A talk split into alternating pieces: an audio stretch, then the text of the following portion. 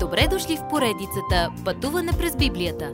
Това е едно пътешествие, което ни разкрива значението на библейските текстове, разгледани последователно книга по книга. Тълкуването на свещеното писание е от доктор Върнан Маги. Адаптация и прочит, пастор Благовест Николов. Небето е за този, който иска. Забележете внимателно. Вие не правите нищо, нищо за спасението си. Вие сте спасени чрез вяра в Исус Христос, чрез Неговата чудна благодат. Обаче наградата ви на небесата се определя от това, което правите тук на земята. Изглежда сме загубили представа за това. Какво място подготвяте за себе си? Майката на учениците, Яков и Йоанн, помоли Исус за услуга. В Твоето царство могат ли двамата ми сина да седнат отдясно и отляво? По всяко друго време бихте могли да оправдаете подобна амбициозна молба на една майка. Но Исус и каза, че тя не знае какво иска. Тези почетни места са предвидени да се дадат на Отец според наградата на човек. Господ изяснява това с пример, че начинът да си велик е като заемеш най-низкото място. Той казва, разбира се, като се запътва към Ерусалим, да даде живота си откуп за мнозина. Когато Господ влезе в Ерусалим в седмицата преди да умре, той дойде в една нова роля. Преди това той влизаше в града тихо при овчата порта, откъдето минаваха животните за жертвоприношение. Но не този път. Сега той язди в града като цар и тези с него осъзнават, че той прави изявление.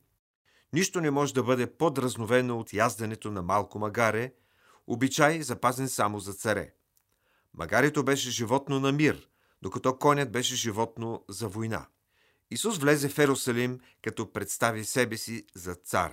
Смирен цар, изпълнявайки Захария 9 глава 9 стих. В никой друг момент той не е по-царствен, освен при приближаването си към кръста. Той кани Ерусалим да разсъди над правата му още един последен път. Това е тяхната възможност да го приемат или да го осъдят. Той влезе в Ерусалим унази седмица като свещеник, като цар и като пророк.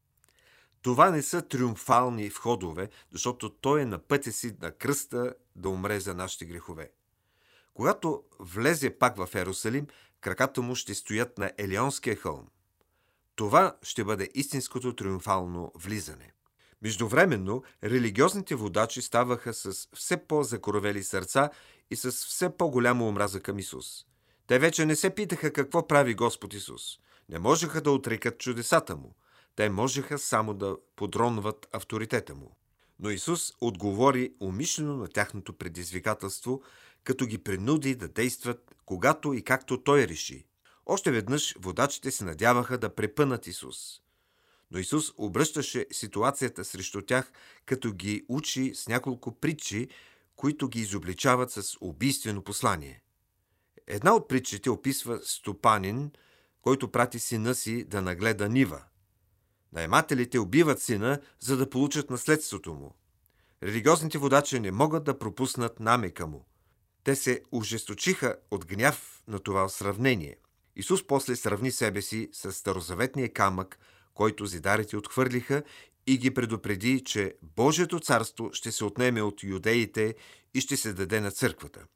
Религиозните водачи знаеха точно какво казва Исус и решиха там и тогава, че Исус трябва да умре. Единственият въпрос беше кога. Следващият път вижте как най-поразителният човек, живял някога, спори със своите врагове. Уважаеми слушатели, вие чухте една от програмите в поредицата Пътуване през Библията. Ако ви е допаднало изучаването, заповядайте на www.ttb.bible, където има много и различни програми на български язик. Ако свалите нашето мобилно приложение от ttb.bible, ще получите достъп до систематично изучаване на всяка книга от Библията.